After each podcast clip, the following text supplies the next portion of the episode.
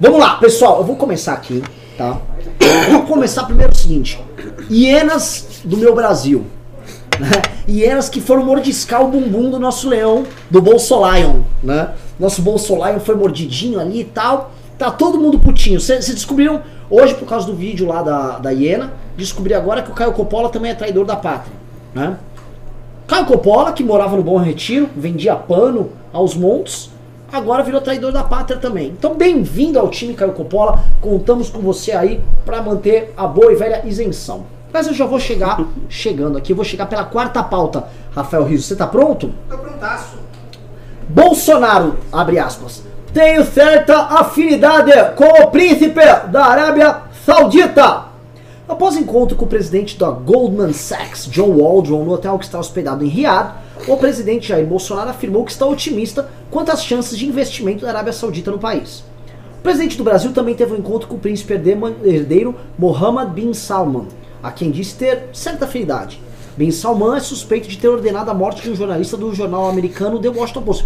Coisa simples, coisa tranquila. Opa. Foi aquela morte na Turquia, né? Foi. É, consulado do... Abre aspas. O importante é que eles querem investir maciçamente no Brasil. Eles têm falado nisso. A questão da segurança alimentar também é importante. Eles têm falado que a confiança no novo governo os tem levado a querer investir no Brasil. Isso os encoraja a investir no Brasil. E o Brasil não vai deixar passar essa oportunidade. Em relação ao jantar que teve na noite da segunda-feira com Mohammed bin Salman, o presidente brasileiro afirmou que foi uma reunião muito boa, descontraída. Na tarde desta terça, Bolsonaro terá uma reunião de negócios com o príncipe. Temos uma reunião de negócios à noite. Todo mundo gostaria de passar uma tarde com o príncipe. Especialmente vocês, mulheres.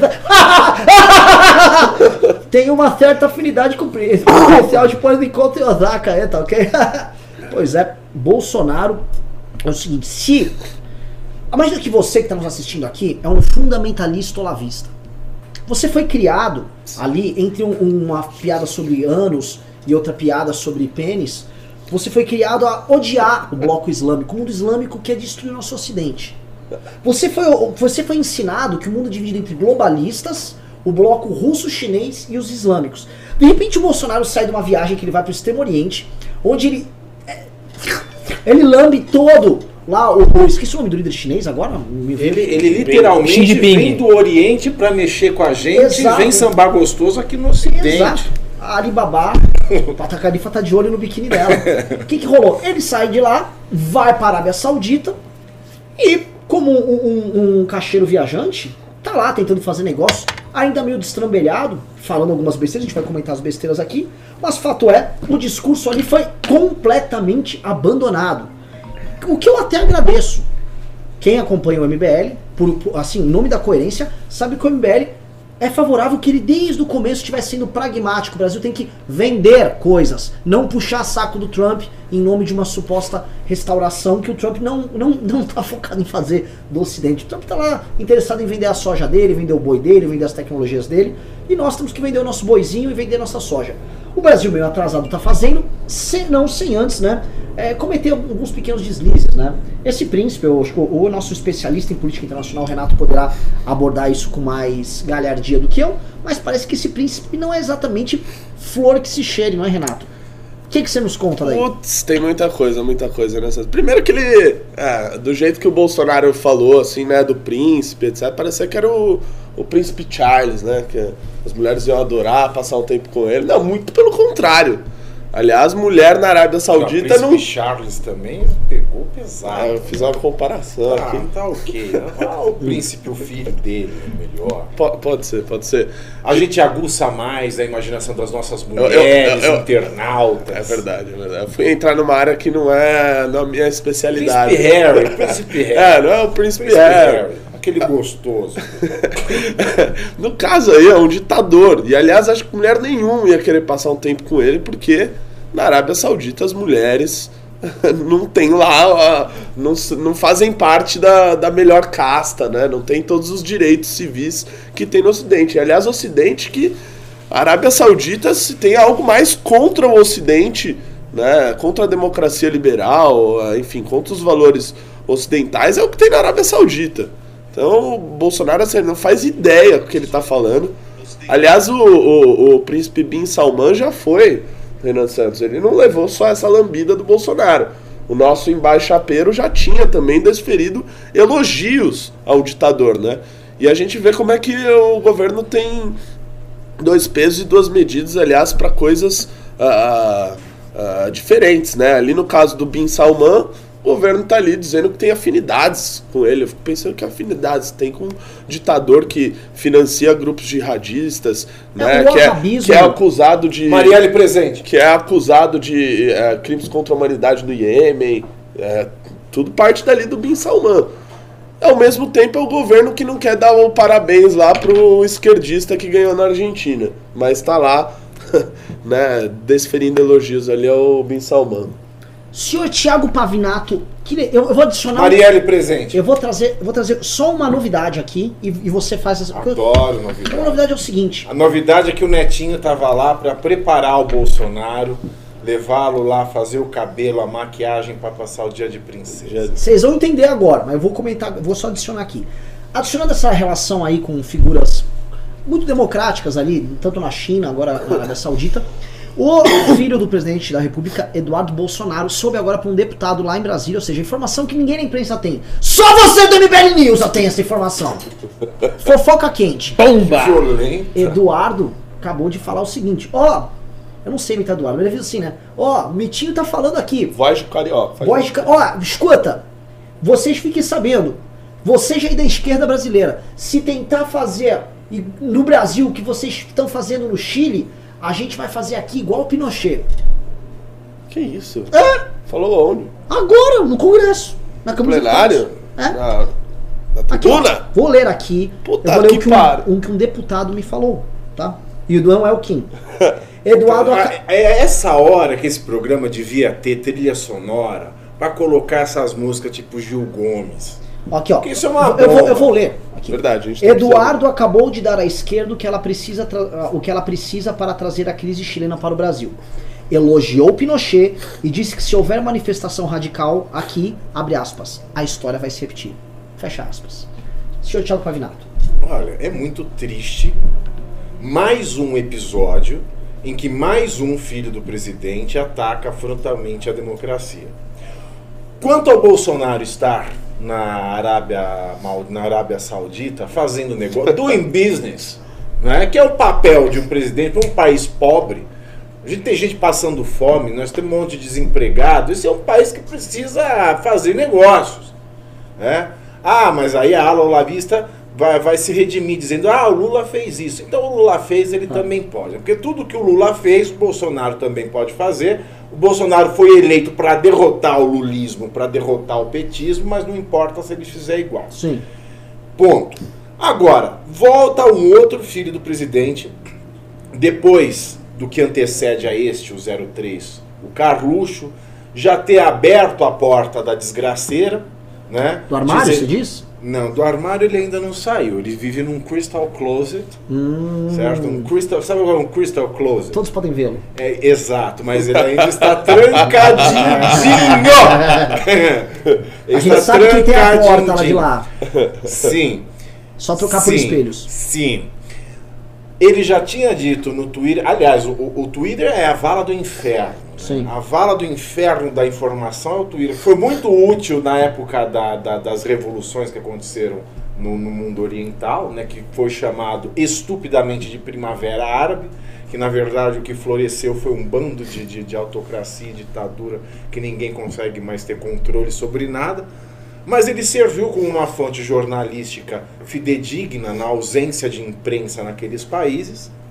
Mas por aqui, onde a imprensa sempre teve um funcionamento mais sadio, o Twitter ele acaba servindo como vala do ódio. O Carluxo já tinha dito que, pelos meios democráticos, o Brasil não consegue fazer as transformações que o povo tanto quer.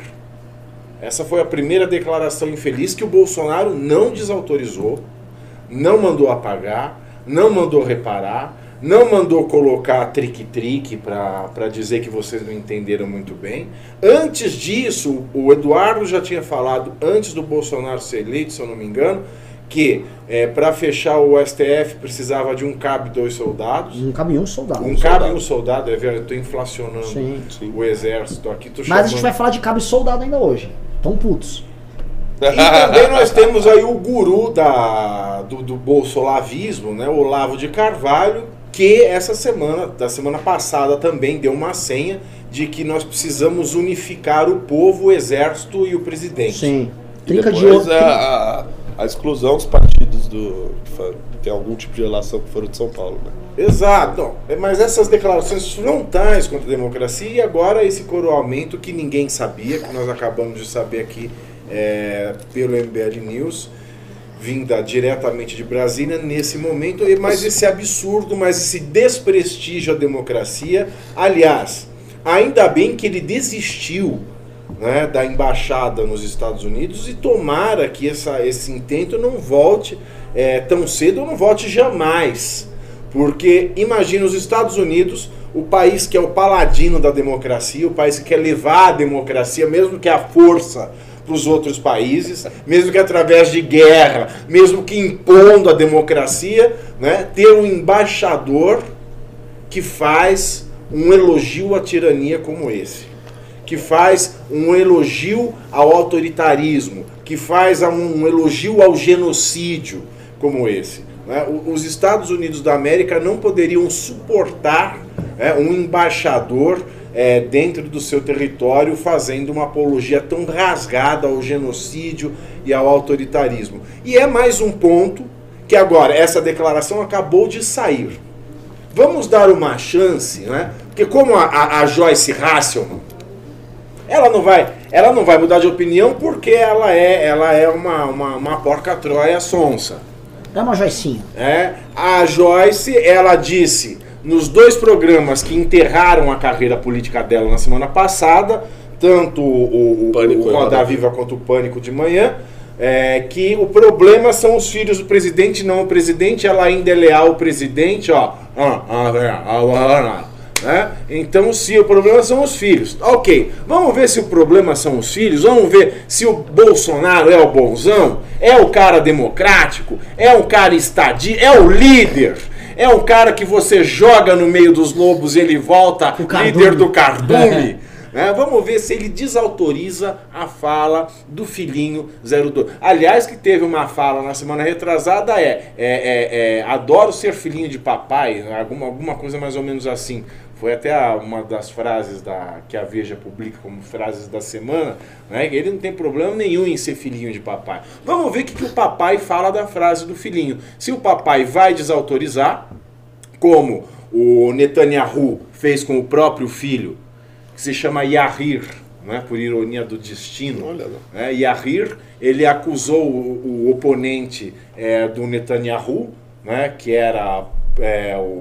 era quase o rei de Israel, né? Um cara que estava no poder há muito tempo e não saía dele, agora é que ele dançou na chapa quente, mas durante a campanha o filho dele soltou algumas barbaridades contra o oponente e o Netanyahu desautorizou o próprio filho. Por aqui, Jair não desautorizou ninguém. Muito pelo contrário, o Jair, se deixar, ele faz mais bobagem ainda do que os filhos juntos, né? Porque, eu repito, o clima de ninguém segura esse bebê em Brasília já encheu o saco. Vamos ver se o Jair ele é um líder, se o Jair é íntegro e se o Jair vai desautorizar o filho. Tudo indica que não. Uma pessoa que fez um elogio, né, ao Pinochet? Já fez elogio ao Pinochet, não, e antes o brasileiro, o torturador Ustra, isso aí, o brilhante Ustra, uma pessoa que não fez nada pelo impeachment da Dilma Rousseff, nada, não fez nada, não moveu uma pá, também ia fazer o quê? Um cara que não consegue convencer ninguém da bancada dele, era um zero à esquerda, né? Porque a família deles deve ser, começa a contar do zero à esquerda. Que era o Jair Bolsonaro quando era deputado. Então ele, o zero à esquerda, não conseguia convencer ninguém, não teve trabalho nenhum no impeachment, se beneficiou do trabalho do impeachment. A única coisa que ele fez foi, na hora de votar, fazer a besteira de homenagear o brilhante Ustra. que ele achou genial na época. Pois é, o problema do idiota... O problema do idiota... Aí, pô. O problema ele escreveu o livro aí e contou a versão dele, é que o idiota não sabe que ele é idiota. Quem quer um choquinho ali na perereca, pô? Entendeu? O idiota não sabe que ele é idiota. É só as pessoas que estão em volta que sofrem com a idiotice. Meu irmão, a questão toda é fazer dois adendos. Por favor. Nossa, três, quatro, quantos quiser. Primeiro que é o seguinte, que o Pavinato falou aí, que... Eu vejo muito esse discurso, vem da Joice, né? Vem dos desertores aí agora, os traidores da pátria. A Joice ninguém sabe o que é.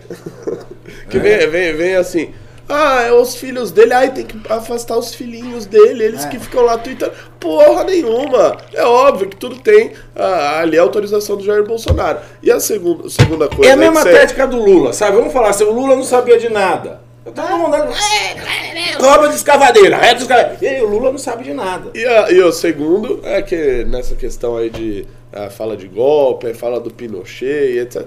Eu só não acredito que isso daí vai pra frente, porque você, pô, põe uma foto aí do Pinochet, põe outra aí do Carluxo lá com o tigrinho na cama, entendeu? Um negócio desse aí não tem como dar certo. Nem se eles quisessem, né? Que eu não duvido. Que não... mas é interessante, porque a composição étnica do Chile tem uma presença de índios muito mais forte do que no Brasil. Mas mesmo assim a gente pode falar que o índio no Brasil é mais influente nessas figuras do que... O índio tá mais presente no Carluxo do que no Chile. Queria só colocar algum ponto aqui. Ele tá internalizado. Tá. Tá internalizado. Exato. Ainda deve ter deixado recuerdos de Ipacaraí por dentro. O Império Inca foi... A chicha, com aquela bebida de mandioca dos índios. Eu sabia que o Império Inca teve uma influência. Agora deixa eu comentar um negócio aqui. A bebida sai da mandioca? Sai uma bebida da mandioca. Sai. Que o então índio deve ter isso aí no Carluxo. E tá na Amazônia, então, tipo, é recurso da Amazônia, tem que proteger. Só vou colocar aqui que tem muito... Apareceu uns ancapes aqui e falaram o seguinte, ó. Vou ler aqui um não pimba aqui do Henrique Mazaki, mas tem que ler, porque é preocupante.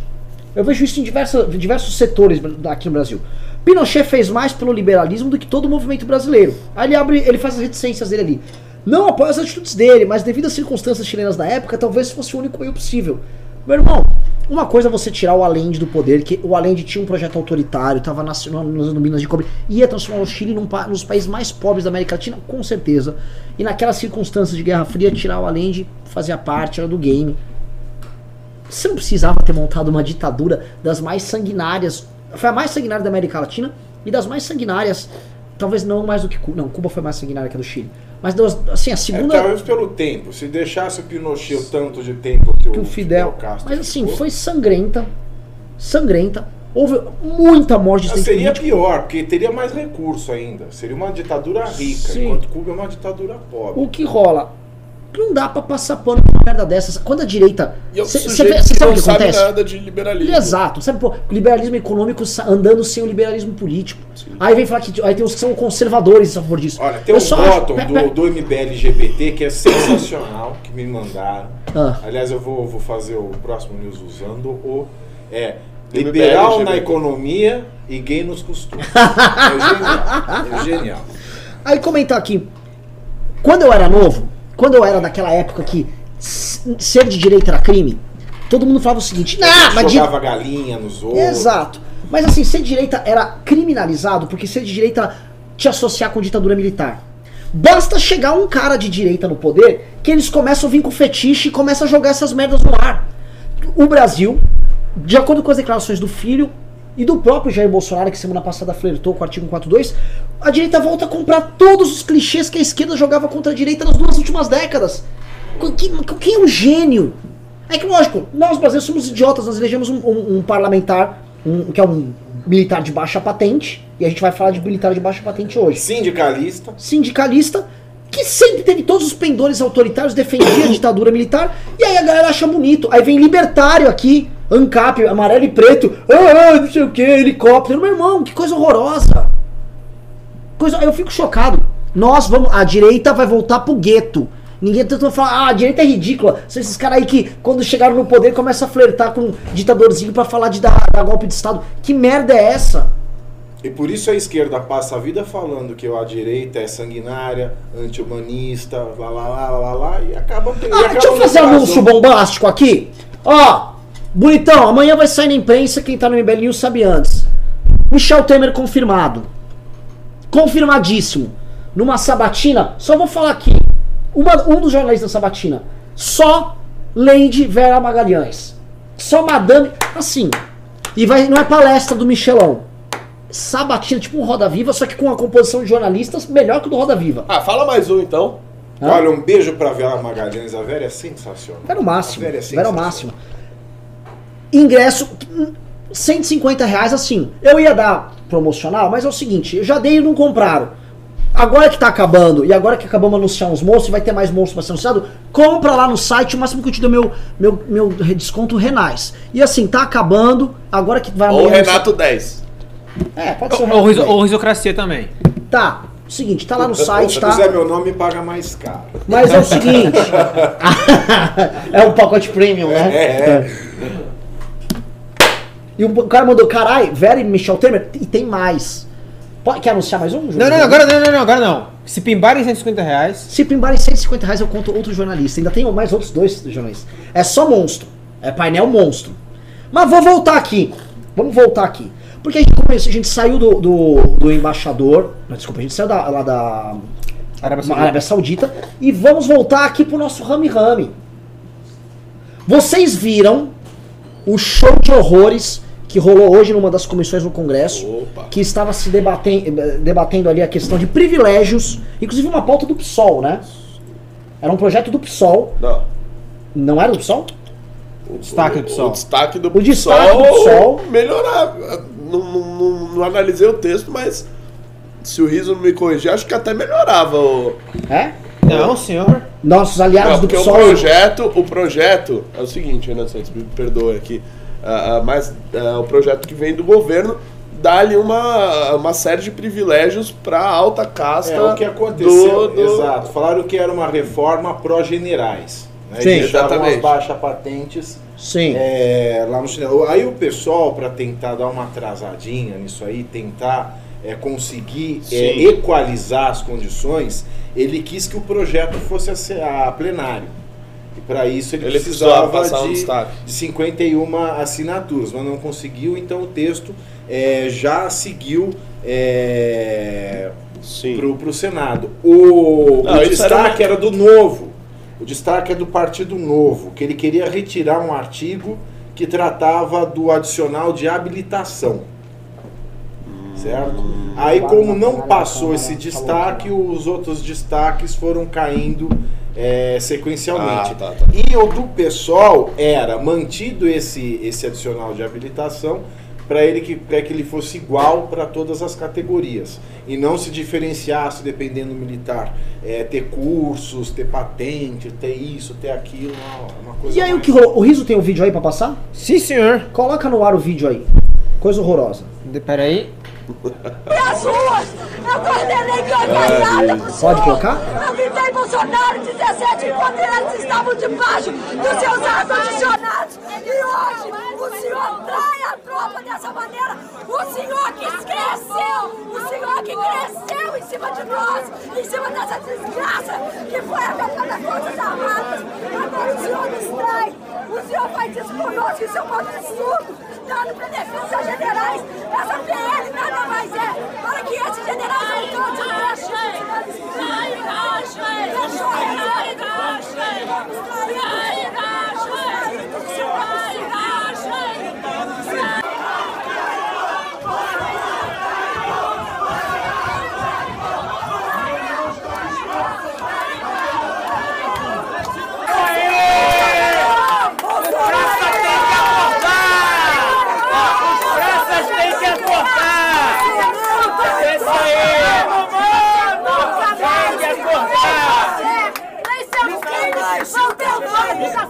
Deixa eu ver. Tá subindo, gente? Tá descendo? Nós sentimos, Raíza, mas 2022 vem aí. E assim como eu trabalhei pro senhor entrar, eu sou a primeira a trabalhar contra. O senhor nunca mais vai ser. 22 não, 2020 não entra. Pois bem, meus queridos amigos, o que tá rolando aí, né? Os militares de baixa patente estão putos. A mulher falou claramente algo que todo mundo sabia. Os baixa patente não, os praças, Renan. Os praças. Tá aqui o baixo, vou falar igual a esquerda fala, o baixo oficialato. O baixo oficialato tá puto. fez campanha debaixo do sol, fizeram o bolo de aniversário com o Mito, cantaram "Ó, Mito chegou, badabadão". E o Brasil acordou. E o Brasil acordou. Eles fizeram, eles dançaram, cortaram grama. Mas o Corsinho cantar essa daí... Corsinho, como é que é a musiquinha que eles cantavam? O Ursinho canta todos os hinos. O Mito chegou, e o Brasil acordou. Não acordou nada, ainda acho que é redonda essa merda. Volta pro seu lugarzinho, vai. Você tá ficando louco, Ursinho. Ah. Vai tomar no cu. Seguinte, o que que rolou? Todo mundo que tem medo, e isso papo... Gente, eu vou falar aqui papo com alto clero da Câmara dos Deputados, papo com um general... Existe um medo, se o Bolsonaro um dia, aqui no Brasil, ia tentar qualquer tipo de aventura autoritária, seria fazendo uso desse baixo oficialato que ele tem contato direto. Quem não lembra dos vídeos do Bolsonaro fazendo aquela flexão de pescoço nos quartéis? Ele é adorado. Eles foram uma massa que ajudou a fazer a campanha do Jair Bolsonaro. É uma coisa meio Les Misérables, né? Isso. Vem, eles... O que que rolou? Ao não adotar uma pauta profundamente corporativista dessa turma, e mais, eles foram alimentados com o sonho do bolsonarismo. O sindicalista da galera. Entendendo assim, gente, pra vocês que assistam, eu não tô implicando com o Bolsonaro aqui, tá? Eu vou só narrar fatos. O Bolsonaro sempre foi o defensor desse mesmo baixo oficialato. Exato. Ele foi um sindicalista de militar, ele foi eleito pra defender justamente esses caras de baixa patente. Ele não foi eleito só pra... Ele tem sido eleito há 30 anos. Quando foi eleito deputado. Ele tem sido eleito há 30 anos por essa categoria. Essa turma... Ele sempre foi um cara dessa turma. Categoria, e esses caras imaginaram o seguinte. Categoria. Ó, chegamos no poder, agora as dificuldades vão passar. Aí mete lá essas obscenidades. Paulo Guedes olha e fala: meu irmão, isso aqui, essa porra não dá. E esses caras vão querer cobrar conta. Porque esse é o tipo de ideia. Ó, se a gente já viu o Nando Moura sair, a gente tá vendo os influenciadores saindo no governo e tal. Isso é claro. Agora, é muito profundo que uma estrutura política física, orgânica, que ajudou a levar o bolsonarismo lá, baseado no corporativismo do bolsonarismo, esteja largando mão dos caras. Isso tem um impacto profundo no discurso jacobino deles, que já tá quieto no acordão, e eu tenho que linkar isso com o acordão, senhor Renato. Que se eles já baixaram a bola no acordão, eles vão ter que baixar a bola mais ainda. E mais, permite que outros populistas da caserna venham a crescer, ali no lugar do Bolsonaro, porque foi criado o seguinte, pros generais tudo. General teve mamata aí. Aliás, general brasileiro adora uma mamata. Nunca vi, nunca participar nem de uma... Não conflito, nem numa briga de bar. Aliás, parece que a economia gerada desse projeto que passou foi de quase 95 bi em 10 anos. Sim. Mais o gasto que ele vai ter com a reformulação das carreiras. Sim. Vai ser de quase 85. Então, sim, trocando em miúdos, foi 10. Sim. 1 bilhão, sim, por ano não é nada. Sim. Sim. Seu Renato Batista. No primeiro momento, Renan, quando você fala isso, realmente, o Bolsonaro tá com uma bucha na mão. Só que eu lembro do que ocorreu na reforma da Previdência para nós, meros mortais, que não somos... não somos príncipes do Estado. Não somos do oficialato. Não só do oficialato, como do deputada lato, do senado lato, do juizado. A reforma pra nós tava andando, etc. E o Bolsonaro, na reta final da aprovação da reforma da Previdência, chamou deputados, articulou, né, que pra ele é quase sinônimo de corrupção, pra que se incluísse a questão dos policiais federais, né, policiais rodoviários, policiais federais, na reforma da Previdência. Então, assim, eu acho que o Bolsonaro ele vai ter um estranhamento com o Paulo Guedes muito em breve por causa dessa questão, que ele tá apanhando ali dos praças do exército brasileiro, e quando ele apanhou dos policiais federais, dos policiais rodoviários, etc., ele fez de tudo para incluir esses mesmos na categoria especial da reforma da Previdência para eles não entrarem na reforma. Então eu não duvido que ele faça o mesmo aí, que ele dê um jeito de tentar aí reverter essa situação, porque senão ele tá ferrado. O Mato se encaixou. Era uma situação muito ingrata. Você acabou de descrever a sinuca de bico que o Bolsonaro se meteu. Exatamente. Porque ele tem sido eleito há 30 anos, como nós dissemos, por essa categoria. Ele é o sindicalista dessa categoria dentro do Congresso Nacional por 3 décadas. Foi eleito presidente com uma atividade intensa, incansável, até com entrega de corpo e alma das famílias desses militares de baixa patente. Com muita flexão de pescoço. Todas as vezes que o bolsonarismo fala, quando o Eduardo fala lá atrás, um cabo e um soldado, quando o Guru, agora vai ser um general e um... Quando o Guru fala que o povo precisa se unir com um exército e o presidente, e quando volta o mitinho, o Eduardo Bolsonaro, o mitinho, a falar de que nós estamos preparados para receber manifestações, o mitinho, né? Sim, sim, preparados para receber, para matar a cobra e mostrar o pau, como fez o Pinochet. Ele se refere ao poder do exército, né? Ele se refere a uma reprimenda do exército. Agora, com esse movimento, essa ala do exército que estava pronta para servir o senhor presidente já não vai mais estar. Ah, o Bolsonaro ainda tem tempo de manobrar para favorecê-los. Só que aí ele mete por água abaixo os planos do Paulo Guedes. E o Paulo Guedes, digo e repito, e isso os haters adoram recortar quando eu falo, recortem à vontade, seus desgraçados, fiquem à vontade. O Paulo Guedes não foi escolhido pelo presidente Bolsonaro. Ele foi escolhido pelo candidato Bolsonaro e, queiram vocês ou não, ele foi eleito junto com o candidato Bolsonaro. Tanto é que uma parcela significativa do bolsonarismo não era bolsonarista, é paulo-guedista, vamos dizer assim. É uma parcela muito significativa. Não se pode ignorar a importância dessa parcela dentro do eleitorado Bolsonaro. E o Paulo Guedes, se ele espana do governo, Bolsonaro roda. Se o Paulo Guedes espana do governo, a economia desanda. E a economia desanda a qualquer deslize verbal que ele dê no Twitter, uma tuitada do Carluxo usando a conta do pai, né? Infeliz, é impeachment na cabeça do Bolsonaro. Então ele está numa sinuca de bico. Ou ele desagrada a base, que possibilitaria a ele enfrentar as manifestações do Foro de São Paulo, colocando o exército na rua, ou ele desencanta, ou ele coloca em risco a permanência do Paulo Guedes dentro do governo. Ele está numa sinuca muito complicada. Uma sinuca mais complicada até do que o STF na votação da prisão após condenação em segunda instância. O senhor Renato Batista tem algo para falar sobre isso? Ou eu posso aqui trazer dramatizar mais? Pô, vamos dramatizar, querido. Eu vou aumentar o drama então, tá? O que está rolando aqui nos últimos dias é a esquerda está assanhada. Opa!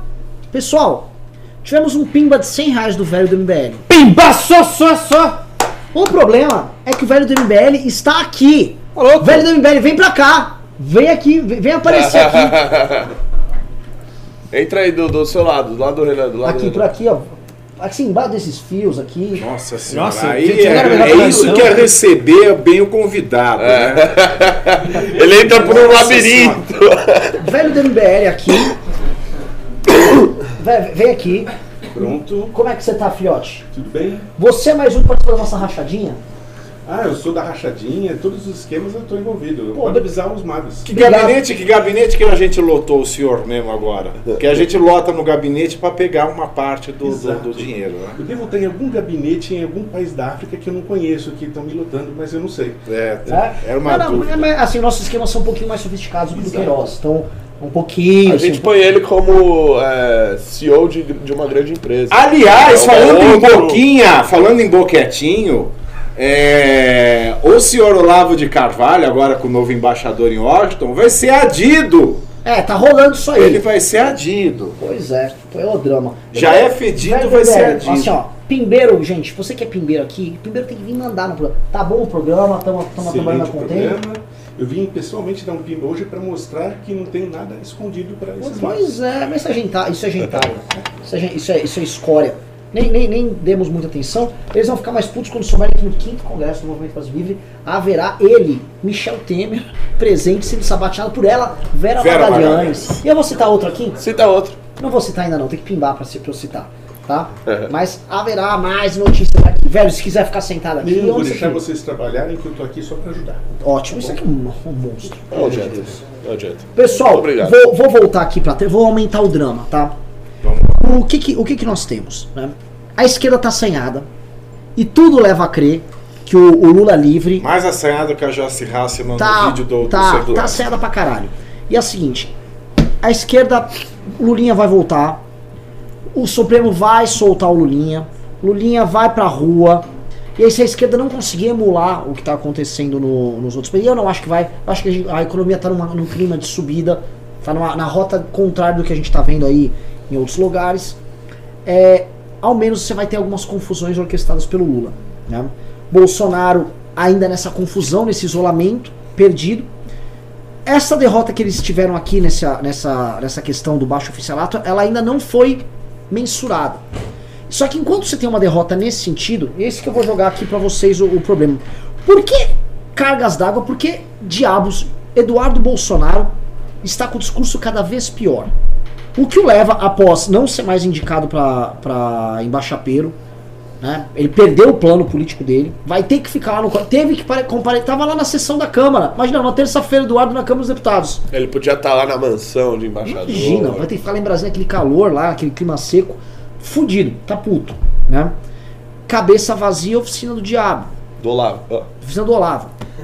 Ele, perdidaço, já vem dezembro, acabam as sessões, ele não vai ter nada pra fazer. Onde esses caras estão querendo levar a gente? Senhor Renato e depois o senhor Thiago. Pode começar aí, Thiago Pavilhão. Estão querendo levar a gente pra puta que eles pariu, né? Porque não tem outro lugar que podem estar querendo levar, conduzir este nosso tão grandioso país, né? Uma pessoa que nunca foi conhecida por gostar de trabalhar, principalmente em Brasília, com o tanto de ausências que tem, ainda já nesse mandato que mal começou agora em janeiro, já tem um número de ausências que tem, ter de estar lá para ser líder do partido e ter que trabalhar, como disse a Joice Hasselmann nas suas entrevistas, 20 horas por dia, ininterruptamente, ele deve estar ficando muito louco e muito de saco cheio.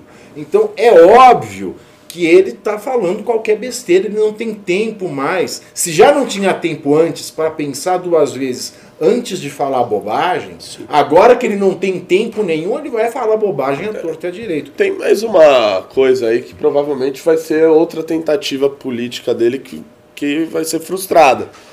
Que o Olavo de Carvalho, à época da indicação do Eduardo para a embaixada, falava que o Eduardo, na verdade, teria que ficar na Câmara para liderar uma CPI contra o Foro de São Paulo. Sim, abriu o olho aí. É, uma liderar, né? Claro, aquele negócio todo conspiracionista, etc. E vai que dá uma brechinha ali para dar uma... né? Enfim, como a gente sabe, o Eduardo Bolsonaro é um cara inato para política, né? Enfim, é um inábil, ele não sabe fazer nada. Provavelmente a CPI do Foro de São Paulo, que o Olavo gostaria que o Eduardo liderasse, não vai para frente, né? Então ele vai ficar ali tentando liderar a trupe dele do PSL até dezembro e depois de lá, Renan Santos. Mas como é que vai ter CPI do Foro de São Paulo? O que é o Foro de São Paulo? O Foro de São Paulo é um ente transnacional, que congrega tudo que é de esquerda no mundo. Toda a porra de esquerda vai estar lá. Não é só na América? Alguma representatividade. Só América. Não, mas tem a ajuda. E a Internacional Comunista não vai estar? Tá. A Internacional Comunista, ela é internacional. Né? O Internacional de Porto Alegre, hein? Internacional. Tudo que não presta de comunista tá lá. Logo, quem é que tem interesse que a América, que é um mercado consumidor robusto, pujante, em crescimento, em fase de lapidação, não pronta já como os Estados Unidos. Quem é que a América quer que a América Latina se avermelhe? Quem é o polo produtor de tecnologias? A China. Você acha que a China não tem mão no Foro de São Paulo? Por que você acha que o Olavo de Carvalho... Olha, estou fazendo aqui elucubrações irônicas, tá? Porque eu não acredito que o Foro de São Paulo seja esse ente diabólico, né, que exista e que esteja promovendo coordenadamente, como um maestro, a galera, os ataques... A galera da esquerda faltava na reunião do Foro. Exato. Você vê...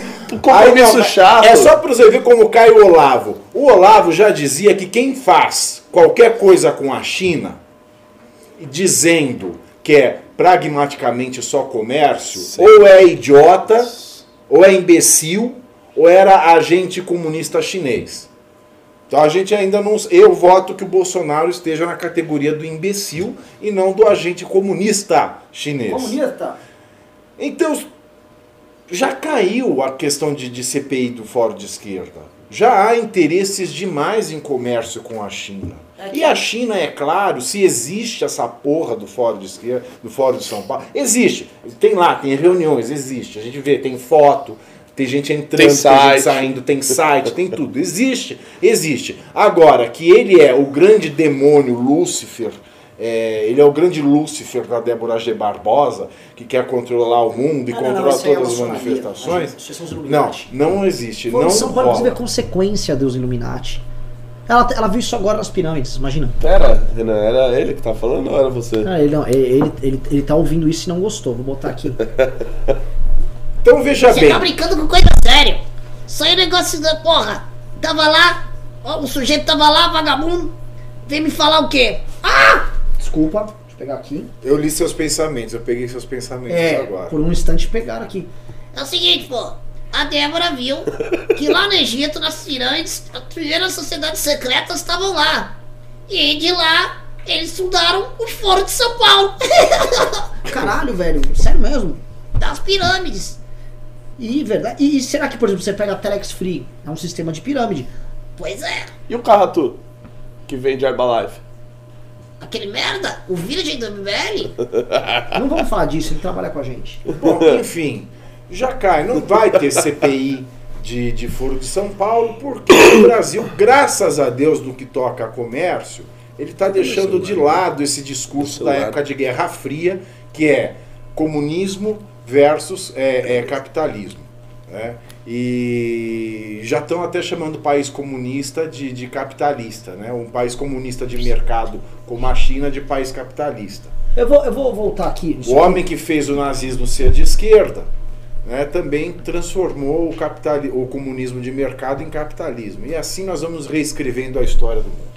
Eu vou voltar aqui nesse assunto da CPI do Foro de São Paulo, dessas tretas, porque o Olavo no começo do ano, né, eu não sei se dá pra resgatar tweet disso, o Olavo no começo do ano, num vídeo, na verdade, ele falou o seguinte, que, ora porra, dá pra substituir a China, dá pra vender pra outros países, dá pra fazer um bom negócio com outros países, mentira, não dá pra gente substituir a China, porcaria nenhuma, ninguém pode substituir a China. Vivemos num mundo onde a China... Qual que é o país que eles gostam, né? Cara, nem adianta, se você quer substituir a China por qualquer um, e não vão substituir. Ele acha que vai substituir os Estados Unidos, que é o nosso maior concorrente no agro. É uma infantilidade. Lógico que ele vai ser adido lá na Embaixada dos Estados Unidos. O cara manja muito desses paranauês aí geopolíticos. Mas a gente tem o seguinte, né? Uma CPI é super... Pra quem tá assistindo, muita gente tá mandando mensagem aqui. CPI não é assim, eu vou fazer uma CPI. Sim, Você tem fila de CPI e num ano pode ter um número limite de CPIs. Sim, não sei se é 3 ou 5 CPIs que podem andar. É pouca CPI. E aí você tem CPIs importantes. Eles já instalam as CPIs que tem que ter 2, pode ter 2, até 5. Aí as outras são por meio de acordo e geralmente... É lógico, e acordo de líderes e os líderes partidários. Não, e os líderes se reúnem e pensam, pô, vamos ver um negócio aqui que a gente precisa investigar realmente, sim, né? Tipo a CPI do BNDES. Essa é uma CPI importante. Sim. Legal, então lá na CPI do BNDES. Agora, me desculpe, já tem a o que uma CPI do Foro de São Paulo vai poder fazer? Com todo respeito, eu gosto de CPI, não sou... Qual o fato? Né? Eles vão pegar, vocês se reuniram lá, eu vou quebrar o sigilo bancário das Farc. Eles não vão fazer isso. Então... a Farc vai falar, vem buscar. Vem quebrar, vem buscar aqui, ó, vem aqui. Fato assim, é uma... Só pra pensar uma coisinha, Renan, rapidão. Não se completar um raciocínio. Foi mal. Só uma coisinha, acabou de ser no antagonista que a decisão que o Flávio Bolsonaro pediu pro Toffoli tomar parou uma investigação sobre propina Brasil e Venezuela. Então tá aí o Foro de São Paulo. Uma investigação de propina entre Brasil e Venezuela está parada por conta da decisão do Toffoli tomada a partir do Flávio Bolsonaro. Foram cerca de 700 processos que foram parados graças àquela decisão patriota do Dias Toffoli em salvar, né, basicamente o rachador geral da nação, o senhor Flávio Bolsonaro. Uma decisão dessas para tudo, inclusive investigações que, olha só, podiam dar, né, Pavi?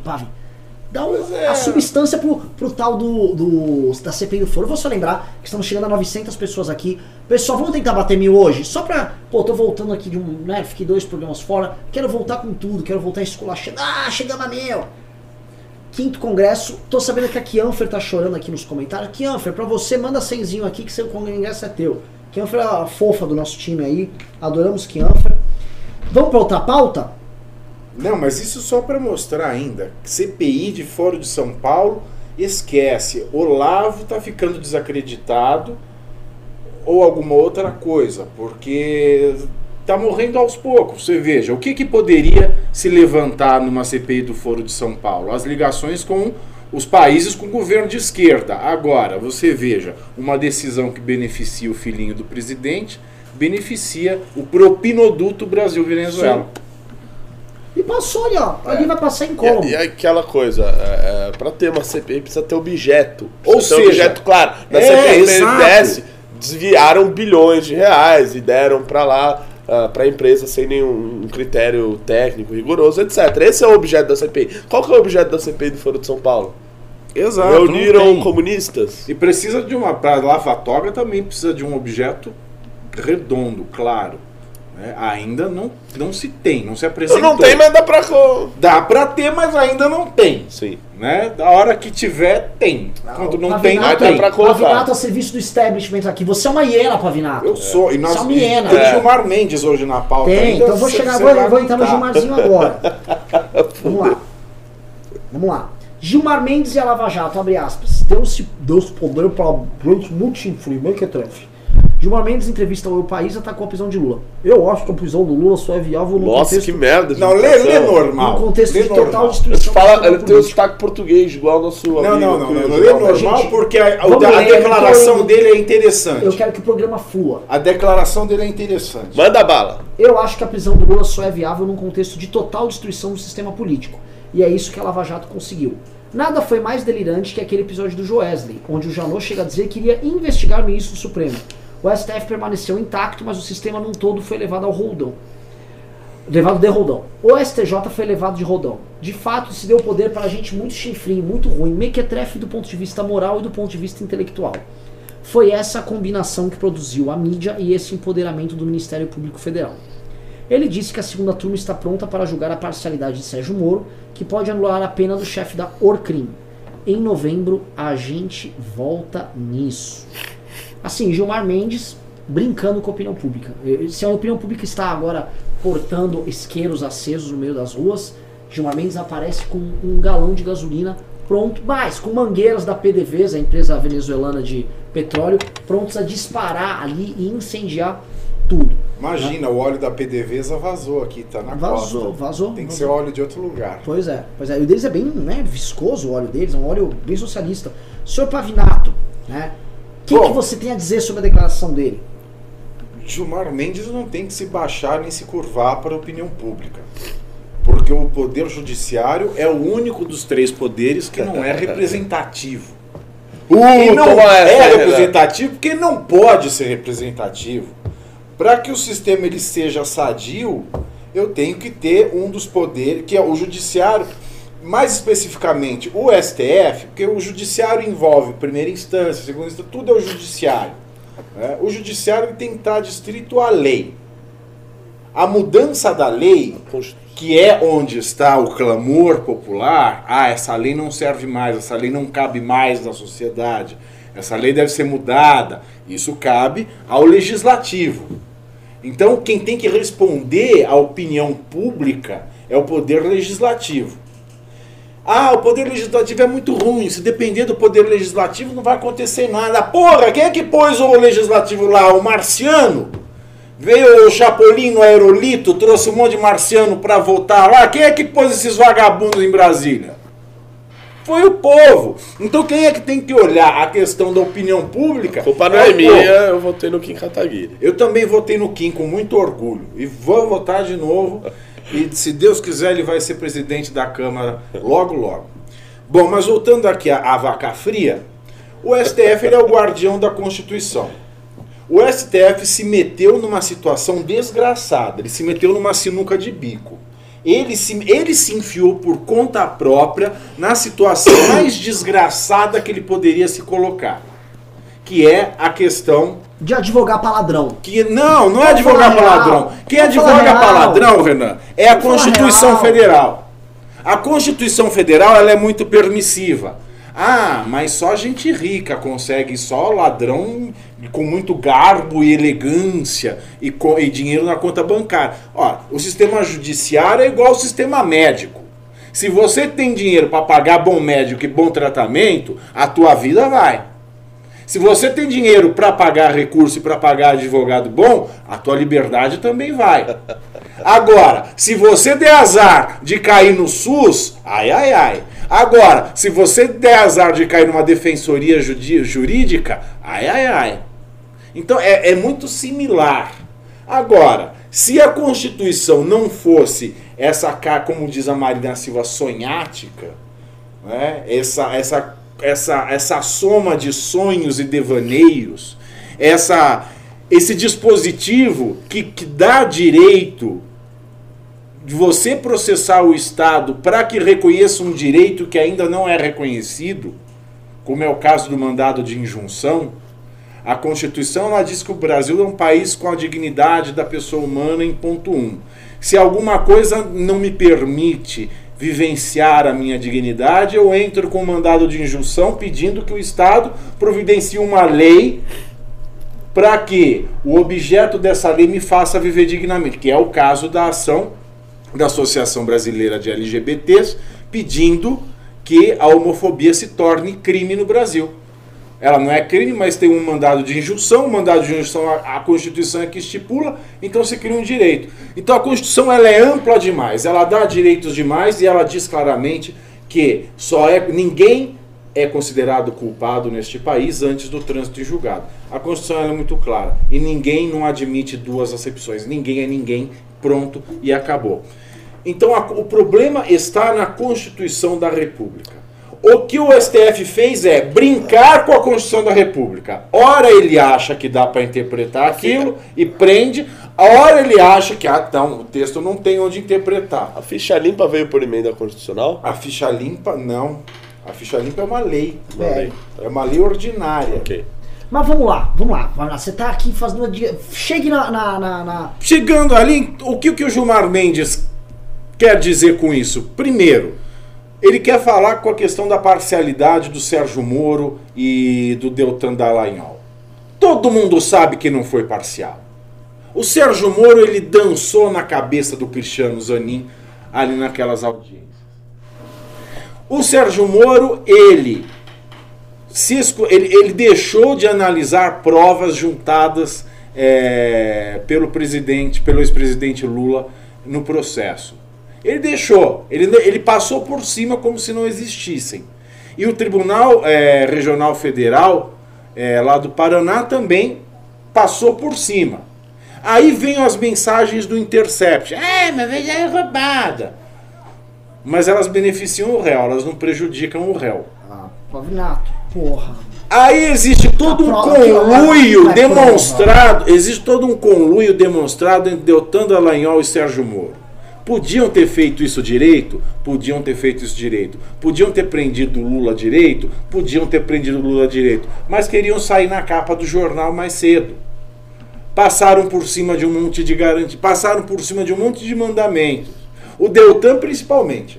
O Deltan é o pior, porque ser promotor exige várias coisas. Uma das coisas que são exigidas do promotor público é discrição. Onde é que Deltan foi discreto? fazendo vídeo no YouTube toda hora, como se fosse o herói, capitão planeta da nação, fazendo aquele PowerPoint ridículo, nem criança de quinta série faz uma coisa porca daquela. E aí depois vem as mensagens ainda. A pessoa que tá vendo aqui, que outra alternativa se oferece para as pessoas? A gente vive num país, cara, eu fui roubado pra caralho.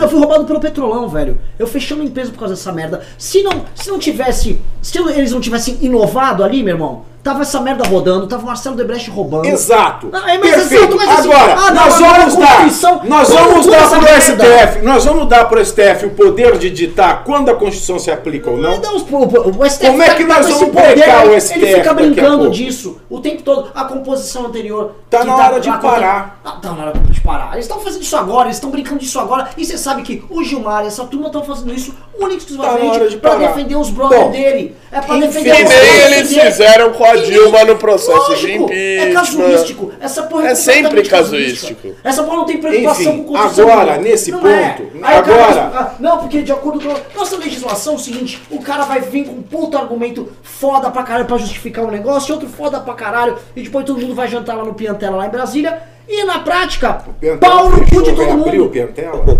Mas é que assim, a gente fica numa discussão técnica, que na prática, meu irmão, a discussão toda vez que a democracia liberal, ela valoriza o direito do indivíduo acima do justiçamento. Não importa. Não é justiçamento, se a gente vai para a linha do justiçamento, que o cara ser preso depois da segunda instância, estamos aqui ao arrepio. Sendo que após a segunda instância, eu não tenho problema já nenhum. Já não tem mais nenhuma análise de prova. Eu não tenho problema nenhum em sair com o exército na rua para salvar o país se tiver manifestação à la Chile aqui dentro. Não é, mas você fala, a gente pode fazer assim, leis absolutamente insensatas e interpretações da Constituição absolutamente insensatas e justificar o insensato e falar, mas tá na letra da lei, tá aqui. É um positivismo que a gente tá falando. O insensato foi anteriormente. Você acha que é mais insensato? Permitir a prisão antes. Mas você acha que a gente viveu um período de grande insensatez? De 88 a 2009 e depois de 2016 a hoje. É um período assim, estamos vivendo um arrepio da lei. Meu Deus, é um período de exceção que a gente está vivendo. Sendo honesto. É engraçado que isso daí só bateu na cabeça das pessoas depois que o Lula foi preso, entendeu? Não só o Lula, Marcelo Odebrecht, a toda. Exato, tinha que acontecer alguma coisa. De 88 a 2009, quando outros sujeitos não tão poderosos eram presos, o nosso legislador, né, os nossos doutos pensadores lá do Supremo não estavam cagando pra isso aí, essa que é real. Pois é, não, é um grande problema. Mas é um grande problema. Mas a real é que o Gilmar tá colocando aqui, ele tá falando que os caras são mequetrefe, são tosqueira, não sei o que, tal. Por que o Gilmar tá falando? Olha, primeiro, o Gilmar tá ele não tá tendo decoro nessa fala. Isso é óbvio. Isso é uma falta de decoro expressa. Que ele já não tem com a Lava Jato. Que ele já não tem, que não é a primeira vez. Ele já falou. Não é a primeira vez. Chamou de gangster uma vez. Exato. A força-tarefa da... E a força-tarefa da Lava Jato é recíproca. Então a rinha, é uma rinha, né? Entre Gilmar Mendes e a força-tarefa Lava Jato é uma rinha já conhecida. Ele, por ser um ministro, representante da casa máxima do poder judiciário, devia se dar ao respeito e não entrar nesse tipo de argumentação. Deveria se dar ao respeito. Deveria não quebrar o decoro. Porque isso é uma quebra de decoro. Isso é uma afronta a um outro poder. Aliás, o Ministério Público não é um outro poder. Ele é uma coisa à látera e similar aos outros três poderes. Mas não é um poder. Agora, ele também, nessa casa do mequetrefe, ele falta com respeito a integrantes do próprio poder, o qual ele representa, que é o juiz Sérgio Moro. Agora, a falta de decoro do Gilmar não esconde a relação escusa que o Sérgio Moro teve com o Dallagnol. Mas vamos lá, Renato, assim... A relação suja que o Sérgio Moro teve com o Dallagnol foi necessário para prender tanta gente? Agora, os despachos que o senhor Gilmar Mendes, que a gente sabe muito bem que se reúne com toda a turma, com o Cacá de bermuda, é da merda, a turma dos caras que estão em Ancana. é que não teve o Intercept pra ele. Aí fica inválida a declaração dele. É. O mesmo Gilmar Mendes que era a favor do Intercept. Que, pera lá. É que a questão é o seguinte: o Intercept, pera lá, foi comprovado questão, lá, teve, né? Para as mensagens do Intercept, parece que não tem o devido processo legal pra gente falar que tem o conluio. Agora, pro sujeito lá que foi já condenado. Todo mundo preso, tá? Todo mundo, ó, na jaula. Não, da Intercept não teve nenhuma comprovação. Mas o Intercept não é o hacker. Então, o hacker é uma coisa, o jornalístico é outra. Então, mas o que foi divulgado lá não veio a ser comprovado, não teve uma perícia, etc. Ué, e tal. Por que não teve a perícia? Por que o governo, o acordão? Não seria teve. O acordão? Então, não teve uma perícia. Por isso que não dá pra dizer que há uma... Seria o acordão, que não, porque quem tem que fazer a perícia é a polícia. Você não defende o trânsito em julgado? A polícia é do Poder Executivo. Mas... é o próprio Sérgio Moro! É o próprio Sérgio Moro, que a perícia tá na mão do próprio Sérgio Moro. Por que não foi feito? Pra testar a veracidade? Perícia tá na mão do Sérgio Moro. Da Polícia Federal. Quem é o ministro da Justiça? As provas foram... As provas Supremo, foram salvas pelo... Estão na mão, inclusive, as gravações estão na mão do Supremo. Sim, foram salvas, para que elas não fossem descartadas. Então, como é que vai periciar um negócio desse? Porque ele então, chegou a aventar... em julgado. Ele chegou a aventar... Eles vão querer usar. A questão... Ele chegou a aventar que se faz igual com droga apreendida. Só você tem que incinerar. A questão, pessoal, é o seguinte... O STF é uma corte política. Tá todo mundo errado. A motivação. Nessa mas assim, o STF é o que tá mais errado nessa história. O STF tá mais errado nessa história. Não tem meio grave. O STF, neste caso. Tá todo mundo prenho. O STF, nesse caso, por serem pessoas que ocupam uma posição de liderança no país, uma posição de responsabilidade no Brasil, esses caras sabem que estão brincando com a democracia, eles sabem que estão brincando com coisa séria, eles sabem que estão brincando com a validade, com a legitimidade do próprio Estado Democrático de Direito, que pras pessoas, quando ele fica brincando com essa porra, perde legitimidade. E eles estão sendo casuístas. Ele tá fazendo isso única e exclusivamente porque ele quer liberar os brother dele. Quando eu falo brother dele, é o Cabral, é o Marcelo Odebrecht, é essa turma que ele quer solta. Ele quer, porque a turma dele quer isso, porque a vamos dar o nome aos bois do Centrão, quer isso, todo mundo lá quer ele, e ele tá servindo esse grupo político. Mas é engraçado, você fala, tá sendo casuísta. Caralho! Mas tá sendo casuísta se valendo do texto literal da Constituição, é esse que é o problema. Olha só, é que tá, esse é um grande problema, a Constituição é um grande problema, eu repito aqui, a Constituição brasileira é Gilmar Mendes. A gente não pode ficar fingindo... A gente não pode ficar fingindo ser um Estado democrático de direito que vive sob a égide de uma Constituição, se a Constituição é o bode na sala. Não podemos brincar disso, porque senão a gente nunca vai ser um país sério. A gente vai estar todo ano após ano à mercê desse tipo de merda. Mas assim, eu concordo com você que essa Constituição é um problema. Todo mundo aqui, a Constituição é uma bosta.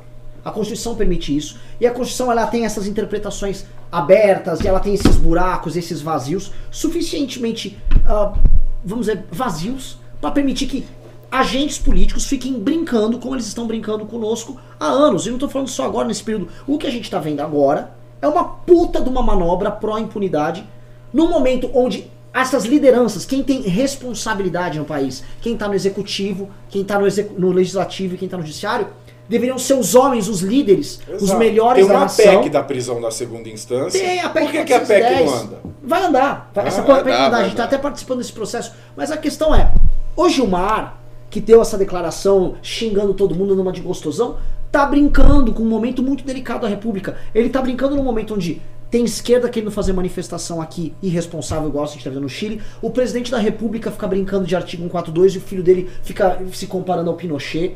Fica caminhoneiro espalhando áudio o tempo todo, incentivado por milícia bolsonarista. Baixo oficialato, como a gente viu hoje, puto pra caralho. Os melhores da nação, como o Barroso lá no Supremo pode falar. Não, diante dessa questão de falta de legitimidade na Câmara, né, os outros poderes estão sem legitimidade, estão sem não são devidos. Esse arrogante poder moderador. Pois ele se arroga esse poder moderador de querer moderar e de guiar a sociedade nesse momento, assim como o Gilmar, que agora quer dar uma de... Não, ele antes interpretou a Constituição de um jeito diferente, quando valia a pena. Agora ele já tá de um outro. Esses caras estão brincando. E essa crise de liderança, quando a gente fala uma crise de liderança com as pessoas que deveriam ser responsáveis, ser verdadeiros conservadores aqui, tipo o cara falar, gente do céu, não vamos puxar essa treta agora. A gente tá aqui com um louco na presidência da República, tarado pra fechar o Supremo, tarado pra fechar o Congresso. Tamo com um Congresso corrupto, votando pauta corporativista. O filho do presidente é um retardado mental. O outro tá botando milícia pra tentar ver se xinga todo mundo. O que eu vou fazer do Supremo? A gente tem uma responsa aqui. É aquele momento de responsabilidade onde... É aquele momento de sentar em cima do processo, como eles fazem com tantos outros. Isso. Mas não sentaram. Mas o Toffoli tirou debaixo da bunda. A questão é que o Toffoli tirou essa porra debaixo da bunda. E em cima, aí a gente tem que falar, em cima da porra do maldito acordão. Em cima da porra do maldito acordão. Porque eles estão agora com o rabo quem... Ah, vou botar pra votar e xinga. Porque foi feita a porra de um acordão. Já liberaram o filho. É ou não é? Flavinho, toca a vida, Flavião. Toca a ficha aí. Toffoli já te ajudou. Tá lá, Bolsonaro, ó. Eu vou falar, vou até subir aqui, ó. Supremo, ó, fez aqui no mito, ó. Fez como é que isso. Fez? Botou. Aqui, ó. Ei, é para com essa verdade aí mesmo. Mas é, o Supremo botou lá a hieninha lá. Botou a hieninha lá. O Supremo, ó, tira essa porra. O Bolsonaro teve que pedir desculpa. Aí tamo aqui. Também que igual uns merdas. Voltamos pra estaca zero. Estamos em 2012. Esperando a merda do Supremo no dia 6. Né? Retomar o julgamento que vai derrubar a prisão em segundo instante. Que vai derrubar. Você acha que já no dia 6? Dia 7. Porque o Celso de Mello vai votar. Vai ter umas 3 sessões só pro Celso de Mello votar. Pô, mas a Rosa Weber já foi, que é outra que... A Rosa Weber era o que tava todo mundo... Era o fiel da balança, né, da vez. Todo mundo tava esperando o que a Rosa Weber ia votar, porque se ela votasse contra, as chances dela, da prisão em segunda instância cair aumentavam. E foi o que aconteceu. Ela votou contra a prisão em segunda instância, a partir da segunda instância. Vamos lá. É uma situação muito desgraçada. Coitado, olha... Não adiantou Eduardo Cunha pedir, Deus não teve misericórdia desse país. Não teve. Meu irmão, assim, eu tento ver, porque eu lembro do Gilmar Mendes na época do impeachment, ministro responsável. O Lula foi, sei lá, nomeado ali, opa! É. Lula, ministro não! O cara foi, assim, sabe aquele, eu imaginei ele com aquelas perucas que os ingleses usavam, imaginei ele um nobre. Eu tô até aqui com uma agenda, um livreto, que nosso amigo João Thiago trouxe da Casa dos Comuns, a House of Commons, lá na Inglaterra, esse berço do conservadorismo, né? E o Gilmar Mendes, eu podia ver ele com uma peruca, andando de John Locke lá, responsável, assim, nossa, a República tem salvação. Agora ele tá incendiário lá, Robespierre, incendiário. Eles não podiam estar fazendo essa caceta. Não podiam. O que tá rolando aqui é loucura. Eu tô vendo tudo de novo. Thiago, eu tô vendo. É uma situação ingrata. É uma situação que só tem gente errada. Sim. Uma correndo atrás, uma xingando a outra. Sim. É o roto falando do esfarrapado e por aí. É assim que tá a situação. Aí você sai do judiciário, você vai lá pra Câmara, pro Executivo, parece um jardim de infância.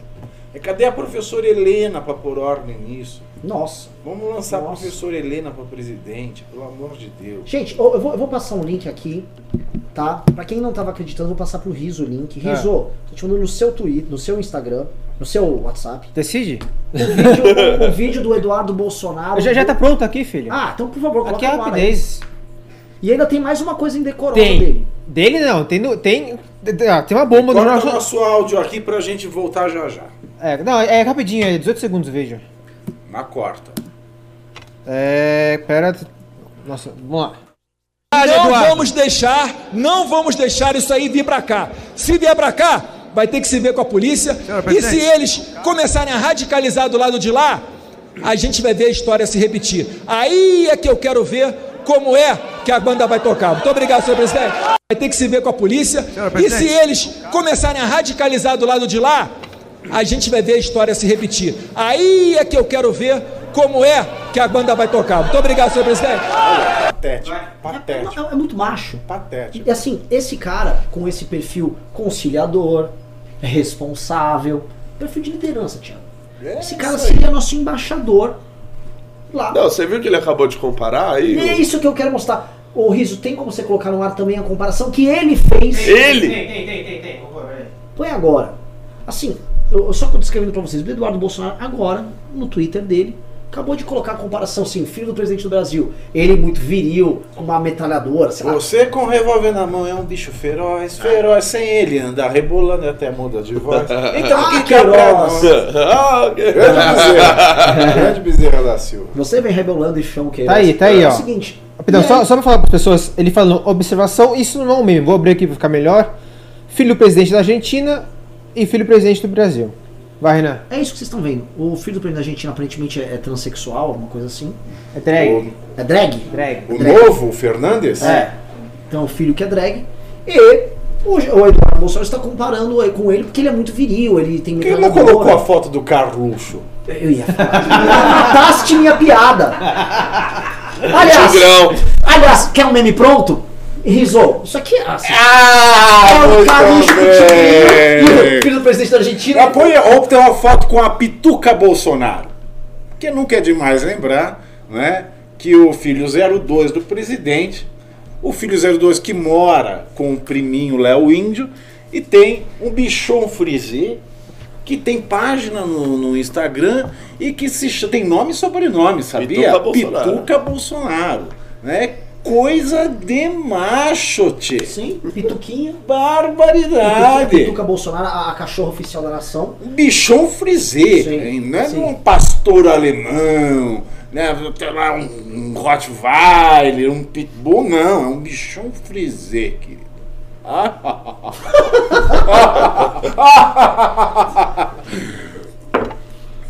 Vocês querem a foto do bichinho?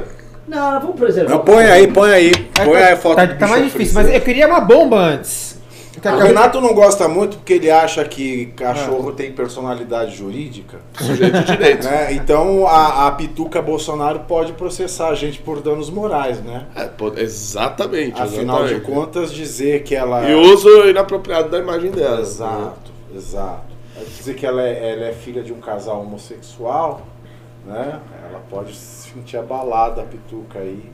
A doutora Cufa pode mover um processo de danos morais aí em nome da Pituca Bolsonaro. Doutora Cufa, tá? Grande doutora Cufa. Recebendo bem. Temos uma bomba. A bomba, vamos lá. Acabou de ser no Jornal Nacional. Nossa. Uma citação a Bolsonaro no caso da Marielle. Ai. O policial militar lá... Você vê que eu tô com a mediunidade alta hoje, né?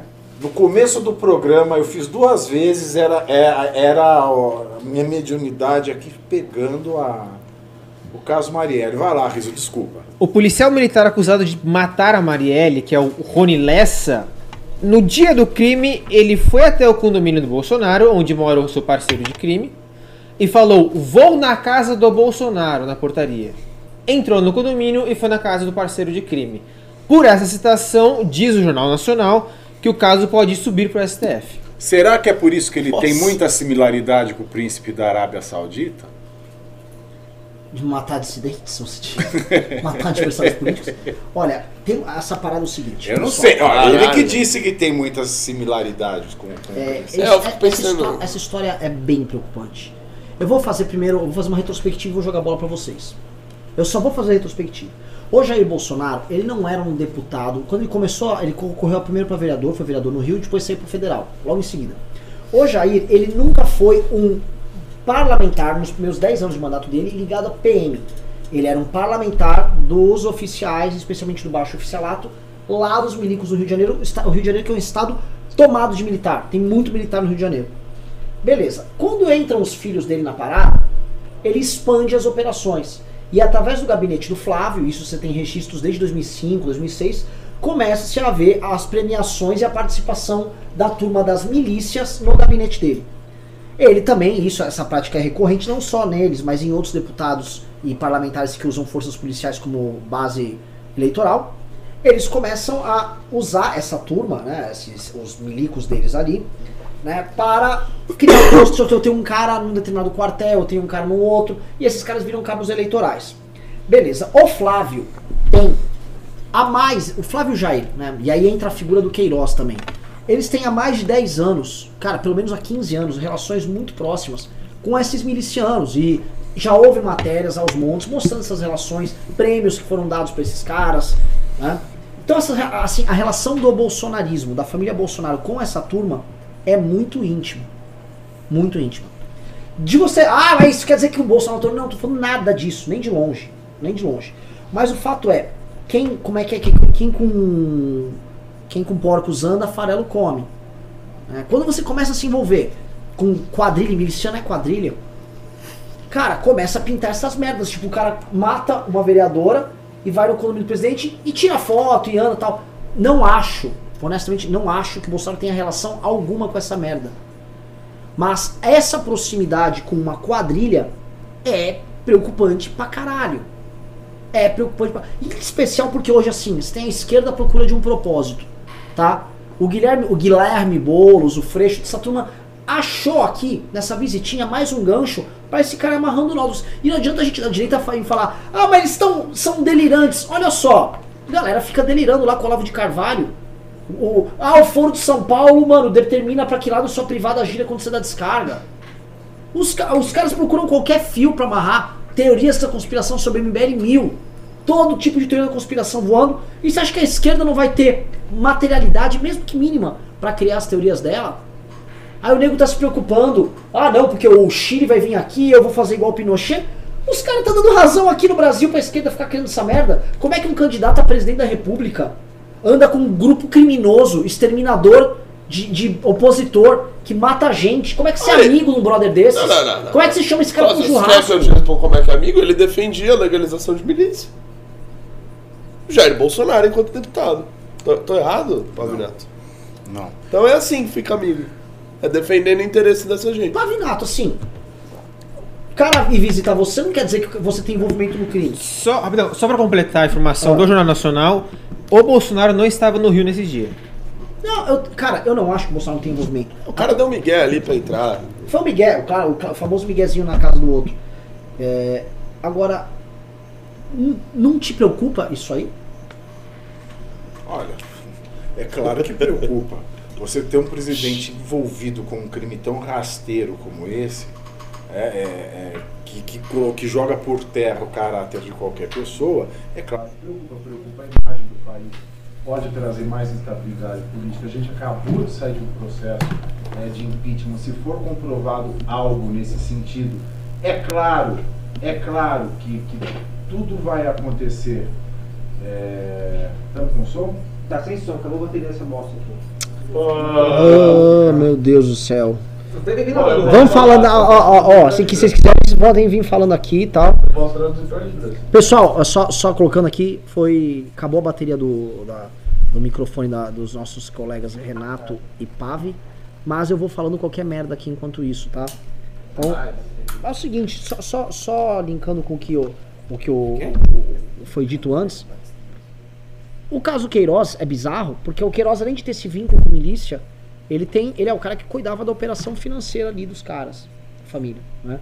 Então, não acho que há relação alguma, não existe motivação, não tem o menor sentido, não existe motivação da família Bolsonaro em querer matar a Marielle, não tem relação alguma, mas esse tipo de proximidade com bandido, e miliciano é bandido, não ajuda ninguém, não é?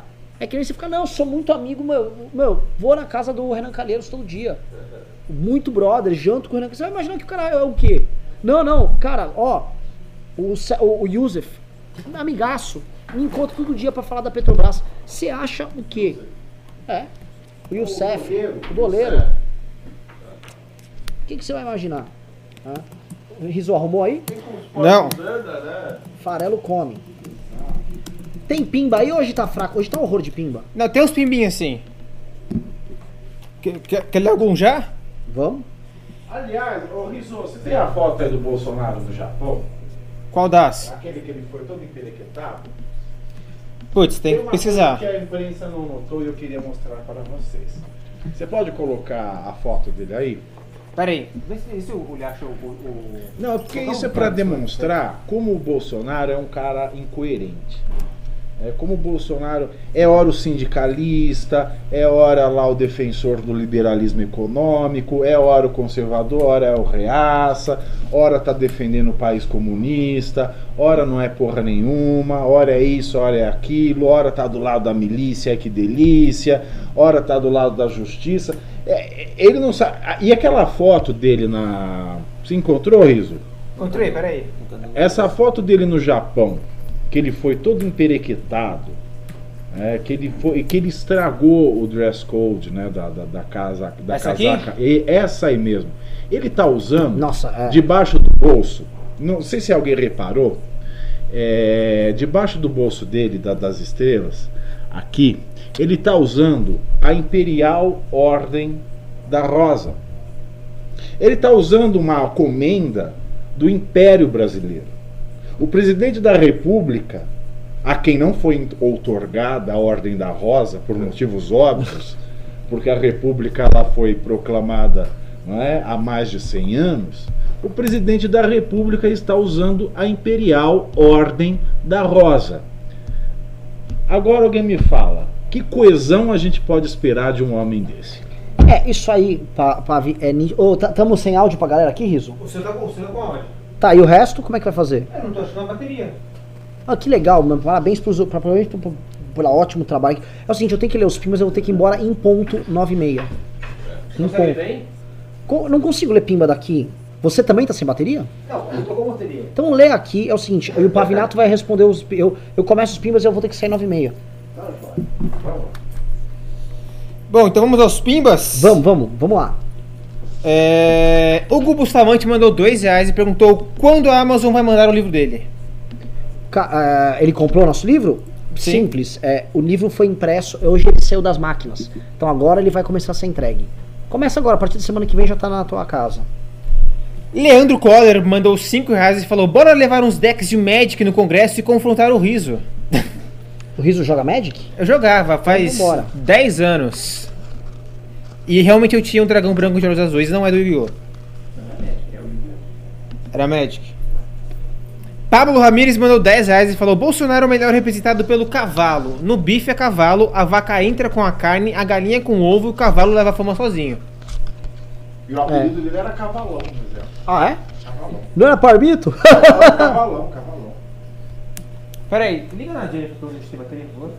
Vamos, Rizzo. Um dia sem tom de longe no Blink 182, é onde a Ivan mandou R$5 e falou: alguém fala para o Renato parar de sugar o meu oxigênio na moralzinha. Por que Renato suga o oxigênio? Renato? Não entendi também. Tá, agora acabou a bateria da outra câmera. Você consegue trocar lá? Nossa. O programa vai caindo aos pedaços. Vamos lá, gente, porra, não se faz isso. Ai, meu Deus. Pablo Ramires mandou R$5 e falou: nem os liberais elogiam o Pinochet assim na cara dura. Que animal. O filho mais corrupto é o mais sensato também. Os outros dois só cagam pela boca. O pior que é verdade. O pior que é verdade. O pior é o melhor. Olha esse país, o pior é o melhor. Assim, o filho ladrão é melhor do que os outros. É fato. Anderley Pastrello mandou mais R$5 e falou: esse sujeito, esse tal Ustra, realmente foi um crápula torturador? Ou foi uma imagem que a esquerda montou dele? Há fatos? Pelo amor de Deus, né? Pelo amor de Deus, vamos convocar aqui. Ó, Adolf Hitler. Vítimas, de delito, a fotos, fatos e fotos, a investigação, a condenação.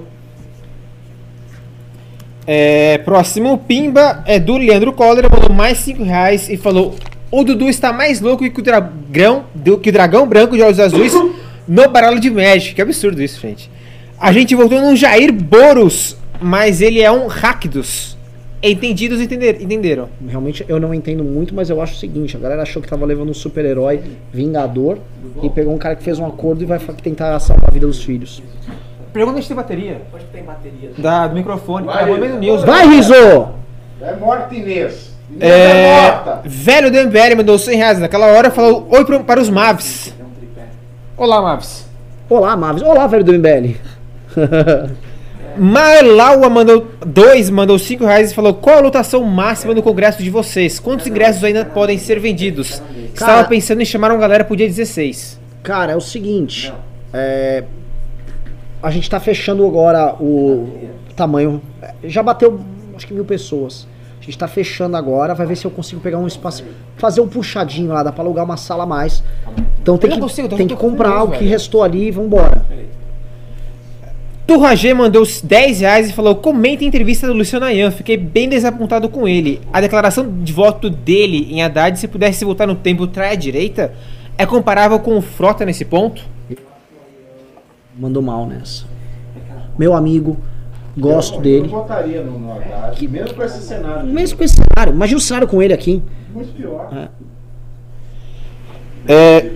Próximo Pimba da Thelma. A gente não pode falar que o Ayan é nosso guru, então a gente não pode discordar dele. Né? Ah, então é 13? Então é verdade, eu voltava no Ciro. Thelma MBL mandou $5 e falou: um Pimba super modesto da célula secreta do MBL no Texas. Wink, wink. Abraços do ursinho. Opa! E mandou um barcinho por ursinho aqui. É, o ursinho que com certeza deve achar que o Texas é mais perto do que você imagina. Kianfer mandou 100 reais, falou: os bolsonaristas têm dado declarações cada vez mais abertas sobre golpes de Estado. Vocês acham que há chance de ocorrer algo desse tipo? Pergunta do colega Daniel Guimarães. Olha só, tá rolando um áudio de tiozão do Zap, falando: se o povo sair às ruas, o exército cumprirá seu papel. Aquelas conversas, saí de uma reunião com generais avisaram: ó, estamos prontos para fazer o que fizemos em 64. Né? Se o Brasil precisar, sabe?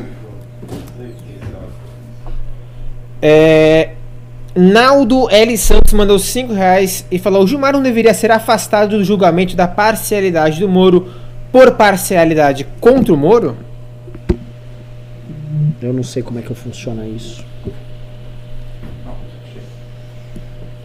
E aí? E aí? Só isso? Foi isso, Pimba? Foi?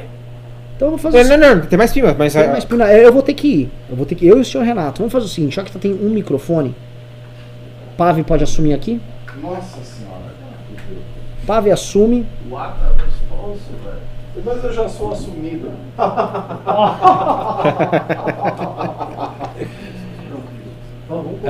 Prazer, hein? Ligou essa merda aí? Vou ter que correr. Tem muito pimba ainda, Arizo? Tem alguns pimbas. Então vamos lá. Olha, não perguntem coisas de mangá, de anime, de jogo de adolescentes, porque eu não sei, eu sou uma tia velha. Vitor Timão mandou 2 reais e falou: primeira vez que pimbo, sou fã do Renan. Olha, o Renan, agradeço aqui em nome do Renan, né? Ele me deixou procuração, então estou agradecendo. Obrigado, querido! Eduardo Wellington mandou 7,90 e falou: vocês viram o que o Crivella fez no pedágio aqui no Rio? O que ele fez no pedágio no Rio? Você não viu isso? Não. Ele mandou destruir o pedágio porque falou que a concessionária já tinha ganhado muito dinheiro em cima, e aí as concessionárias... Ele acordou com tudo destruído e não podia mais cobrar. Olha que maravilha. Acaba um processo, né, contra o Crivella. Mais um processo contra o Crivella. O maluco tentando se reeleger. Isso é mais uma tentativa de ele promover o absurdo, porque ele quer. Ele vê que o cerco contra ele está se fechando, as eleições municipais estão aí, estão batendo na porta. E ele quer virar o senhor dos absurdos e ele quer atrair o voto dos lunáticos por absurdo. Ele fez aquela questão da apreensão de livros na Bienal, né, para agradar o povo que gosta dos absurdos, né, para chamar a mídia. Isso é mais uma tentativa de chamar a mídia. A cidade está caindo aos pedaços, não tem segurança, o pessoal não está, o funcionário público não está recebendo, está tendo arrastão na praia, mas não, vamos lá derrubar o pedágio, que isso dá mais capa de jornal, e ainda o povão vai achar bacana, né? Olha, ele está tirando aí um benefício de uma empresa que está ganhando dinheiro pra caralho, né? Eu estou ajudando o povo, porque ele velha do povo. Mais uma tática eleitoral que vai por água abaixo, é claro, porque se a justiça ainda existe nesse país, ela há de ser feita. Tanto que a justiça mandou o Crivella voltar com o funcionamento do pedágio, só que como ele destruiu tudo... Agora você veja, já é uma cidade endividada, já é uma cidade enfiada debaixo do buraco do metrô de tanta dívida que não tem dinheiro para nada, agora ainda vai ter que gastar com a reconstrução do que ele destruiu. Vamos lá. E pagar uma multa diária enquanto não reconstruir. Próximo pimba é do Renan de Carvalho, mandou R$5 e falou... O Intercept disse que o Alan dos Santos é o pavão misterioso. Confere? Eu ia falar uma bobagem, mas eu não vou. Porque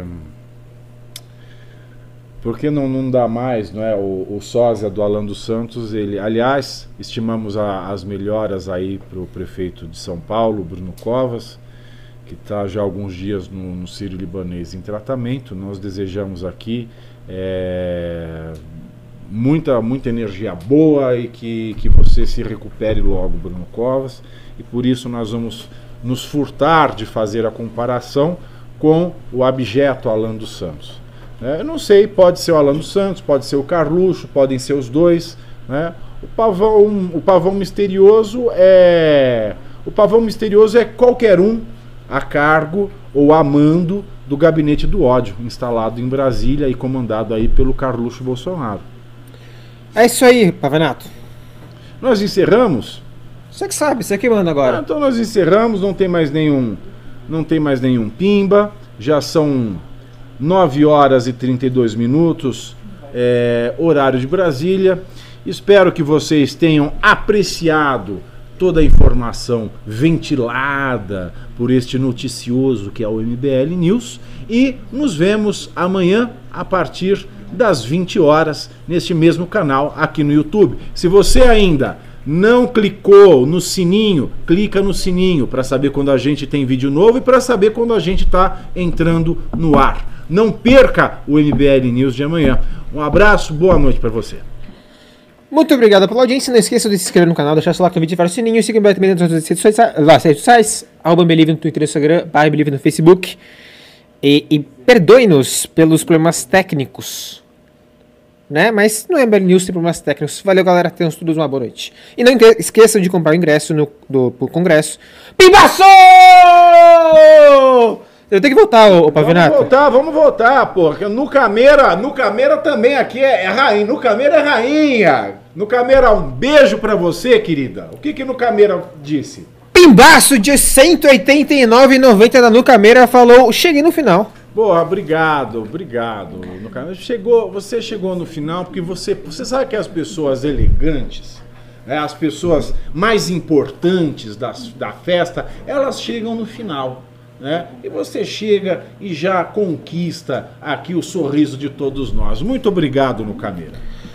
Goid mandou $2 canadenses e falou, manda um salve aqui para os liberais do Canadá. Olha, um salve para os liberais do Canadá. Yuri Cordeiro mandou R$5 e falou, peguei a live no meio do caminho, dá pra resumir o que falaram sobre o artigo 142 hoje? Olha, hoje nós não falamos sobre o artigo 142, nós só mencionamos, né, retomamos aquilo que nós dizemos sempre sobre a besteirada, né, que se faz quando se evoca o artigo 142. O artigo 142 ele é para defender a ordem democrática, mas os bolsolavistas utilizam o artigo 142 como um trunfo para atacar a ordem democrática. É isso que nós comentamos. Então, por enquanto, é isso aí de novo. Então tá, vou dar boa noite de novo, porque seria mal educado não cumprimentá-los antes de ir embora. Um beijo no coração de vocês. Valeu, galera. Boa noite a todos. Falou. E eu estava falando de comprar ingresso. Eu compro ingresso para o nosso congresso, dia 15 e 6 de novembro, em São Paulo. No nosso congresso a gente pode falar mal do STF sem precisar pagar depois, viu, gente? Compre ingresso em congresso.mbl.org.br. Valeu, boa noite.